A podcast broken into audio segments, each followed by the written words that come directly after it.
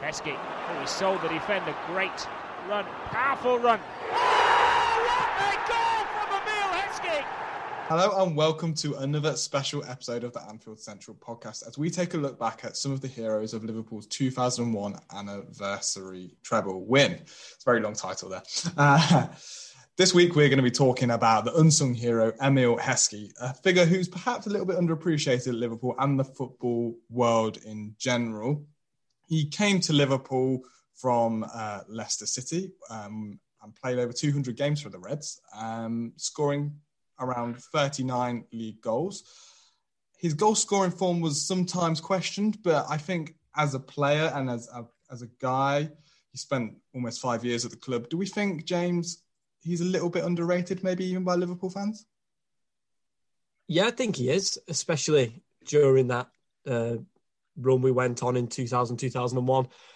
I think he he was there to make my he made Michael Owen better than what he was. I think Michael Owen spoke about it numerous amount of times where he said he only got the amount of goals that he did or he only got in the goal scoring positions that he did because of the way Emile used to you know link up with him. He'd do all the dirty work. He'd go up for the headers with the defenders and just you know Owen would get onto the end of the loose balls and I think that was Liverpool's system really throughout that whole season, and especially whilst Heskey and Owen were together. But I think he's underrated by neutral fans. I mean, let's not forget he was he started up front in the 2010 World Cup under Fabio Capello, um, and he led the line with England alongside Michael Owen and was part of the the five one away in Munich. So, yeah, very underrated.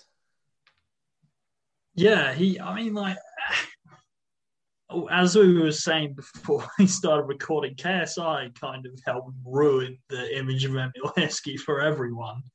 Um, uh, yeah, Heskey was just, he was everything that Michael Owen wasn't. He was just this big, intimidating bruiser of a striker who would just bully opposition defenses on his best days. Um, and he and Owen was such a sort of stereotypical English big small partnership up front, but it really worked. Like for England, he was helping keep the likes of, you know, Robbie Fowler and, and Teddy Sheringham out of the um, uh, out of the England starting striking pair, which is just ridiculous if you think about it. But you know, he he was always a very integral part. He was not as good as Michael Owen, absolutely not, but you know, if you take him away from Michael Owen, I think Owen has a much harder time of it um, than he did next to Heskey.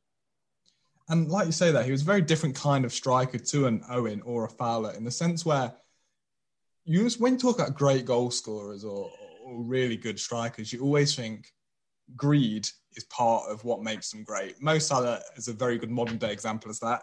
He always, to his detriment sometimes, but also it this is why he's so great, is he's always looking to get a shot off. He will rarely pass if he's not scored in a game. For example, you know, in seasons where Liverpool have won the league and the Champions League, if we're one or two nil up and he's not scored, if Mane or Firmino have got the goals, you, there's no way Salah's passing. But with Heskey, he didn't seem to mind so much as long as the team won or the team scored a goal. He didn't mind being a little more selfless maybe a little bit of a, a, kind of a Roberto Firmino comparison there in his kind of selfless nature. How important do we think that was, not just for helping Michael Owen, as we've talked about already, but just in general, Liverpool's kind of team in, in the early noughties? I think it was vital for that for that Liverpool team. I think we've spoke about it before on the, these anniversary podcasts where we've said, you know, Gerard Houllier got the balance of that Liverpool squad absolutely spot on. Everybody played for each other. Everyone played for the shirt. You had the the mix of the inexperienced and and and the experienced in there. I mean, let's not forget Heskey was a young up and coming player when he was at Leicester and was seen as a big thing, and that's why Liverpool went out and spent the money on him. Um, but I, I, just remember as a kid, even when he, would score and he was getting interviewed at the end of the game, he, he, was a really shy person. He never liked the spotlight being on him. He never liked being in front of the cameras. It, it always seemed like it was more of a team performance for him, and he, he almost looked uncomfortable being interviewed that yeah. he was being put in the spotlight when it was more of a team performance. And you know, I, I, I just think that just speaks volumes about the person that you know Emile Heskey is. Yeah, I mean, like whenever I've seen him speak, he just seems like a really affable, nice bloke. Um, the one thing I would say for Heskey is that Gerard Houllier, I mean, like you know, uh, amazing performances that season. But I don't think anyone can say that we played the most dazzling football that season, really attack minded and free flowing. Like it was very 4 4 2, stay solid, hit it up, play it on the counter. And you need a player like Heskey in that front two for that football to work. You need someone who's six two, built like a tank, and able to hold the ball up and bully opposition defenses. If you have a smaller striker making runs in behind, like Michael Owen was, like if if you don't have a profile, let's say we play Robbie Fowler next to Michael Owen, amazing strike partnership, I'm sure, but that style of football where you need someone to hold the ball up and allow your team to get up the pitch on the counter is not going to work with Robbie Fowler and Michael Owen up there with Heskey, he allowed Liverpool to do that. He allowed that sort of flexibility in our attack rather than becoming a bit one dimensional with um, uh, just two quick forwards looking to get in behind the line. I mean, we've seen with Liverpool this term how how much of an effect that can have when there's no real physical presence up front to hold the ball up and allow Liverpool to progress up the pitch or have a presence in the box when you've got crosses swinging into attackers who are five foot ten at tallest against you know six three six four centre halves. Having a player like Heskey was invaluable to that team, and I think if we had a young Emile Heskey in this team, I think we'd be a better side. And also, when you do look at his numbers, like he played for Liverpool between 1999 and 2004, and played 223 games and scored 60 goals. It doesn't seem amazing. But if you look at specifically the season we're talking about, 2000, 2001, he played 56 games and scored 22 goals. So he's got hit, you know, 20 plus goals that season. So in terms of a goal scorer, it's, it's a weird thing with him where he's thought of, oh, he was a striker, but he never scored. Seems to, seems to be the kind of trope that goes along with him. I think his autobiography is actually called Even Heskey Scored, for example. So it's obviously like a running joke that Heskey didn't score, but is it a little bit kind of forgotten that in that season he scored 22 times, which goes a long way to winning those trophies that we did go on to win. It goes a very long way, and especially the games that Michael Owen missed through through injury. Obviously, then uh, the goal scoring, uh, you know, then goes on to Emile Heskey and Robbie Fowler, and obviously Heskey stepped up when he's needed to. I think if you look at like we've spoken about before, the whole feeling of that squad was durability, especially like we, we said, they played 68 games that campaign. And how many did you say he played? 50? He played 56 times. I mean, to miss 12 games over the course of a season in four competitions is pretty remarkable, really. Um, so, yes, where he may have lacked his goal scoring ability over his Liverpool career as a whole. Um, I think his durability was probably the biggest because he was, let's not forget, he was going up against the likes of a young Rio Ferdinand who was quicker and stronger. You know, a young John Terry, quicker, stronger. He was going up against some really good up and coming centre halves at the time, and then obviously some some defenders who were who were very experienced. And I think to to ride the bump and, bumps and bruises that he'll have got from those challenges at a young age, I think just speaks again volumes about him.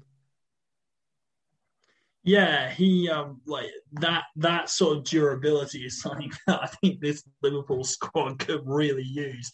um yeah, um having a figure like him in the dressing room as well, someone who's like there were a lot of big characters in that dressing room. You know, you had Steven Gerrard, you had Michael Owen, you had Jamie Carragher, Gary McAllister, um, you know, big characters, big names. And sometimes you just need someone who's going to just be quiet, be calm, and be that head in the dressing room to just sort of level things out a little bit. And someone on the pitch who's just going to keep calm, who's going to hold the ball up, slow the game down for you a little bit. Everyone talks about midfielders dictating the tempo of the game, but but as often as not, it's a striker who dictates how quickly a game passes them by. Because at the end of the day, the team, your team, is trying to get the ball up to you as a forward, and you need to be able to make sure that you can hold that up and bring that support to you if you're the profile of striker that Heskey was. And he was absolutely fantastic at that. And he did bring a goal scoring presence, um, as you say. I mean, 22 goals in all competitions in the season is a phenomenal season. I don't care who you are. It's a really, really good season in terms of productivity. So saying that he was just, you know, the striker who never scored is harsh to put it lightly. And his impact tactically as well. We talk about him holding the ball up which is obviously a massive part of his game and something he was really good at, and which allowed Michael Owen or Robbie Fowler, whoever it was, to flourish. But we've spoken before on these anniversary shows about Houllier's kind of uh, mantra was all about the team. You all dig in, you all work hard, and even sometimes these kind of strikers who are maybe larger in frame, who are, who do so well at holding the ball up, they kind of maybe get labelled as a bit lazy, or maybe they don't track back. But he did his fair share of of the hard work as well. And I think that just kind of shows what kind of character he was. And it was all team focused, everything he did. Yeah, I think you've got to look back to, to the time, you know, you look going to the turn of the millennium. Football was played a completely different way to what it is now. It wasn't runners getting in behind and starting the press. It was, as, as Max said, the rigid 4 4 2 you lumped it up long. You had your two wingers who just ran the channels up and down. They never came inside. You had your two midfielders who ran box to box, and that's what it was. And that's what you know he was built for. He was built for the rigid four-four-two formations. But I think it speaks volumes, really. I remember I've got friends who are Wigan Athletic fans, and obviously I'm, I'm from around the area, and they were really gutted when Owen went to Aston Villa uh, sorry, when Heskey went to went to Aston Villa, yeah. um, which just speaks volumes because it wasn't Heskey in his in his prime. It, you know, he'd gone to Birmingham after us, and then obviously he goes on to Wigan. So he was probably leaving them at his late twenties, early thirties, and they still thought really highly of him. Then he was still an integral part of another team. So again, it, it just goes to speak the volumes of, of Emile Heskey. Yeah, I mean, he just has a he I think if you asked a manager who worked with him, you know, did he not score enough goals or did he, you know, was he a disruptive influence? I, I think absolutely no.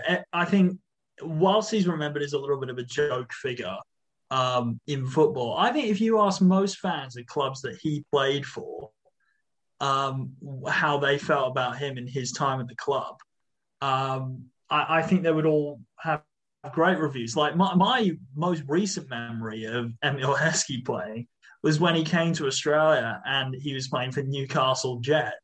And he just looked so thrilled to be there. And he was still a good player. Um, I mean, at that level, like the A League is not the Premier League, but you know, he was still a good player at that level, and he brought that star quality, and he knew what he was bringing to that league. And I think that he that foundation of the the sort of excitement around him coming to Australia um, was built off the back of the treble winning season. And I think that, yeah, his legacy at Liverpool is what has helped him build a legacy at clubs like Aston Villa, like Wigan, like Newcastle Jets um, throughout his career.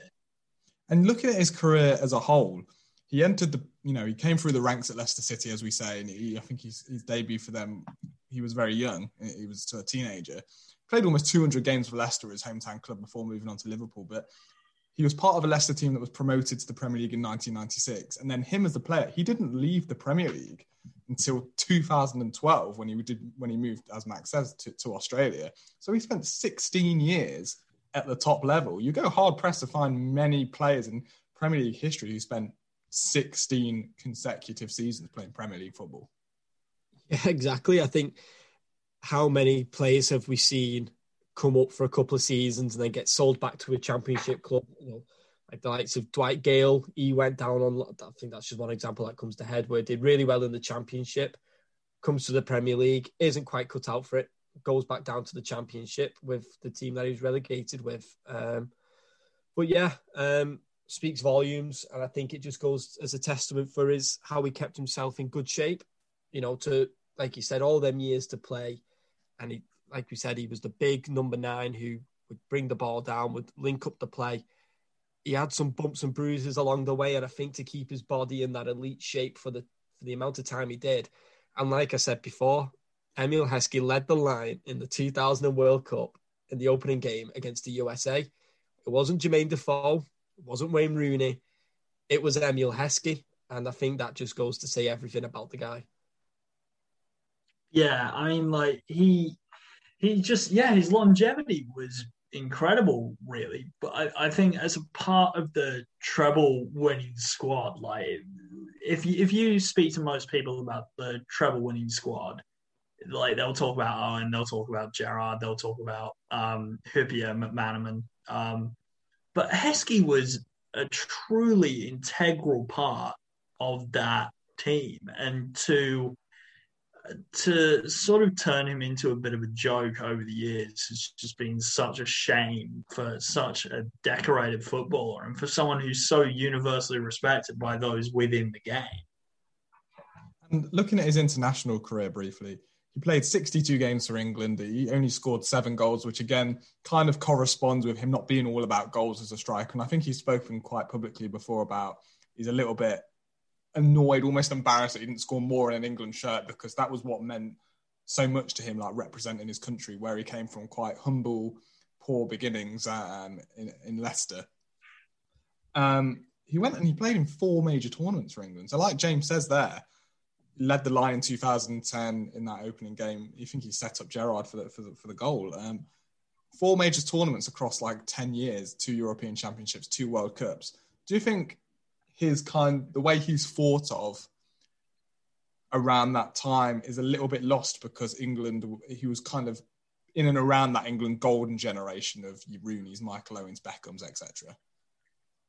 Yeah, I think yeah, especially the big names like you've just mentioned. Then your Beckham, your Lampard, your your, your Gerrard, your Owens a name, you know, Emile Heskey was never going to live up to the same name as those because they they started to become almost, almost brands at such a young age. Everyone, you know, Adidas and everyone was signing them up, and it wasn't exactly Emile Heskey.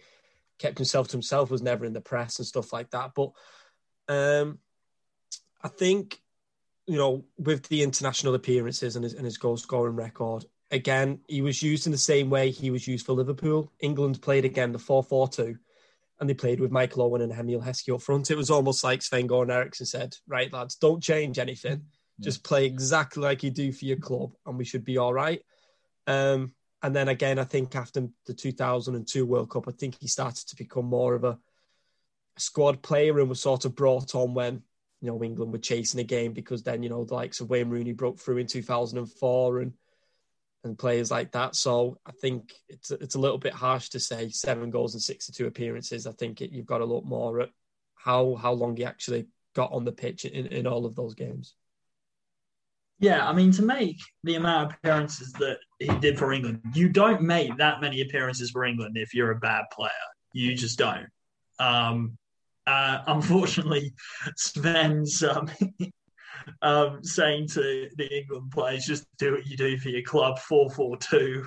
Didn't work out quite that well, but you know, um, but Emile Heskey wasn't part of the reason why that didn't work. And like we talk about his goal scoring record, but the guy scored in the fight in the finals of a World Cup. He scored against Denmark in 2002. I remember that goal from from when I was a kid, and I also remember him scoring against Germany in Munich in um, uh, in the five one. Like he didn't score many, but you know he scored a couple of big goals for England, and no one will ever be able to take that goal away from him against Germany. I mean, he scored for England against Oliver Kahn.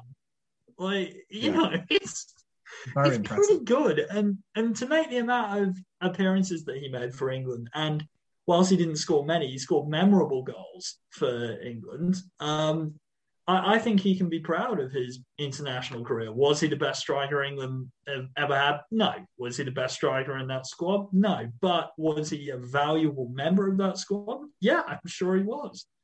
And looking at him post his football career, he retired in 2016 um, at Bolton Wanderers who in the Championship at the time. He's currently working as a coach with Leicester City Women, and he's previously kind of said how he wants to explore coaching, but also he wants to kind of look into the women's side of the game, which obviously doesn't get as much attention, as much hype as, as the men's game, and doing that with his hometown club and giving back to the community in that way. Um, it just kind of shows what I guess an all round good guy is, James. Yeah, I think that's all we've said all the way through this is just what a nice guy he was. Um, yeah, but yeah, you know, I think we've only seen Phil Neville really take the step into the women's game and obviously managing the England national team. And I think Chris Kirkland was at, or is still currently at Liverpool as, as a coaching, a goalkeeper coach for the women's team as well. So it is nice to see sort of the males go into the women's game and try and increase the profile that way. Um, but I, I don't quite see him as a as a manager in the men's game. I, I, just his personality as he was as a player. Sometimes you can see it. You know, you look at the likes of your Roy Keane, Steven Gerrard's on the pitch. You're like, you knew that they would probably make that next step and go in to become a manager. But I don't think Emile Heskey's got that in him because, as we've said repeatedly, he is too much of a nice guy.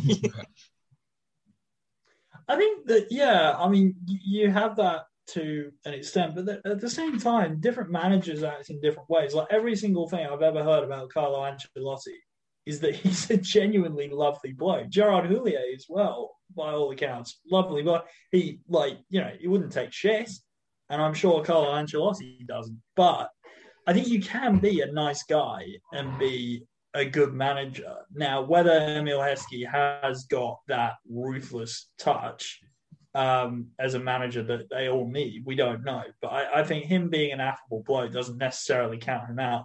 And I think it's fantastic that he's moved into the women's game to you know um, uh, to get his coaching career going.